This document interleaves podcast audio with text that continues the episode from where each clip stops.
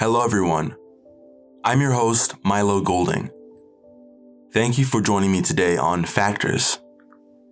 For new listeners, Factors is an audio resource to explore the many perspectives surrounding pressing bioethics issues through discussion and analysis. Today, we will be discussing genome databases, what they are, and the potential benefits of their diversification.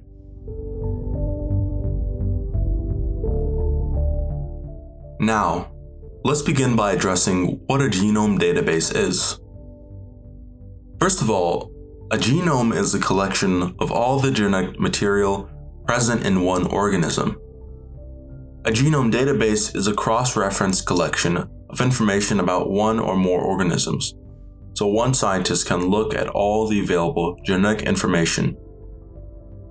When the sequence of a genome is known, geneticists can identify particular genes in the genome. Each gene is an instruction sheet for one particular cell product. If a gene has a mutation, it has a different sequence to the normal functional gene. Mutations can be beneficial and produce a useful characteristic in that mutated organism. They can also make no difference to the product, or they can be detrimental to the normal workings of the organism.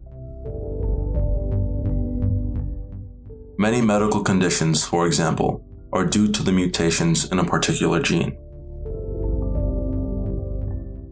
Databases of genomes contain the sequence of the genes of an organism if the entire sequence is known. Geneticists can use a genome database either to identify a gene that they are studying or to find out what a gene does or the function of a gene. Each genome database is searchable. Usually, scientists can search a database one of several ways. A relatively new field of science called bioinformatics has sprung up to perfect the way biological data can be interpreted through computer systems. Commonly, they input the sequence of a gene, then the database finds one or more similar sequences for comparison. As well as information about a specific sequence, many databases provide a visual representation of the sequence and the notable features of that area.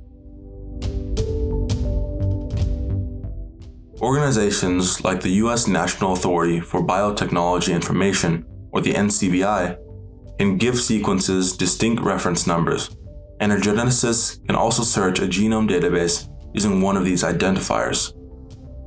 Cross-referencing information is a feature of most genome databases, and a single sequence result will also furnish the database user with useful links for more genetic information.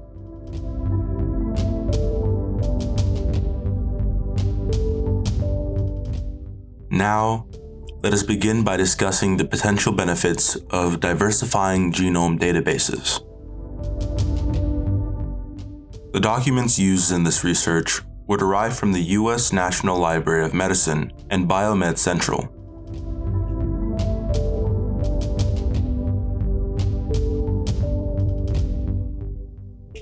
The utilization of genetic testing for personalized medical care and treatment has become more common in the clinical setting. However, the limitations of non-diverse genetic databases have resulted in less applicable genetic testing for diverse populations, and a lack of research regarding genetic variants linked to diseases in certain ethnic groups. This lack of research in diversifying genomic databases has consequently led to the underrepresentation of individuals of non-European ancestry facing higher risks for chronic conditions. It has also caused less availability for genetic testing in communities with greater diversity. The identification of such diseases will enable the discernment of not only hereditary conditions, but environmental and socioeconomic factors affecting specific populations. Among African American women, environmental factors including education level, allostatic load, which is stress, and socioeconomic status contribute to an increased risk for obesity-related diseases. Communities of marginalized status are of greater cumulative biological risk, caused by a lack of knowledge regarding population-specific genetic variants. Greater knowledge regarding genetic variations affecting specific populations through diversifying genomic databases can provide a greater understanding of how environmental factors trigger gene expression. Identifying these genetic variants which contribute to hereditary disease in diverse populations is required to understand how these variants interact with the environment. Research shows that socioeconomic factors and allostatic load are considerable contributors to health disparities. The more we study diverse populations, the better we can understand these gene-environment interactions and the way the environment affects gene expression. Diversifying the populations utilized for genomic findings can be used to identify the frequency of different gene variations among specific ancestral groups.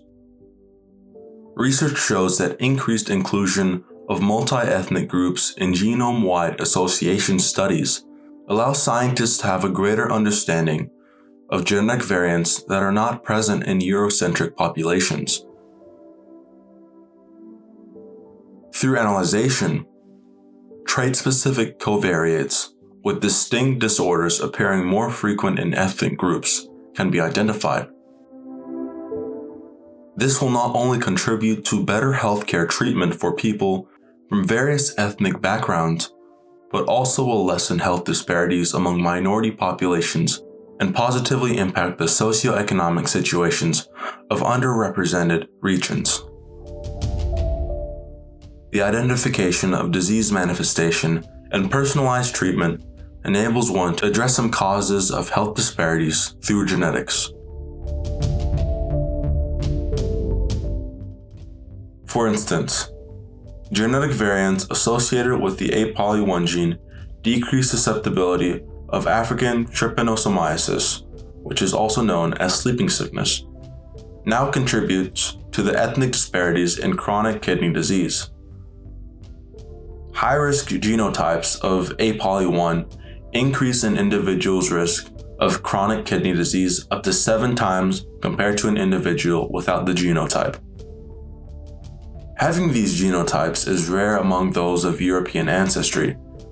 However, the genotype appears in sixteen point six percent of individuals with African ancestry.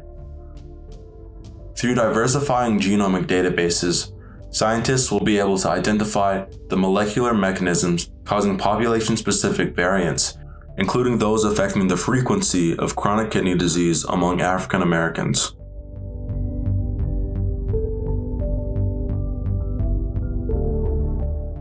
It is apparent that failing to pursue diverse genetic research will increase existing health disparities. Advancements made through the inclusion of multi-ethnic D N A in these databases will improve human health through the development of more accessible genetic testing facilities and the provision of personalized treatment for all people. Fortunately, efforts are underway to make genetic research more inclusive. Researchers from single lab groups to those at huge biobanks are seeking participants from diverse population groups. These consumer genetic testing companies are bolstering reference populations, slowly diminishing the proportion of unsatisfied customers receiving false negative findings, and providing spit kits to pharmaceutical companies who include underrepresented populations in drug discovery.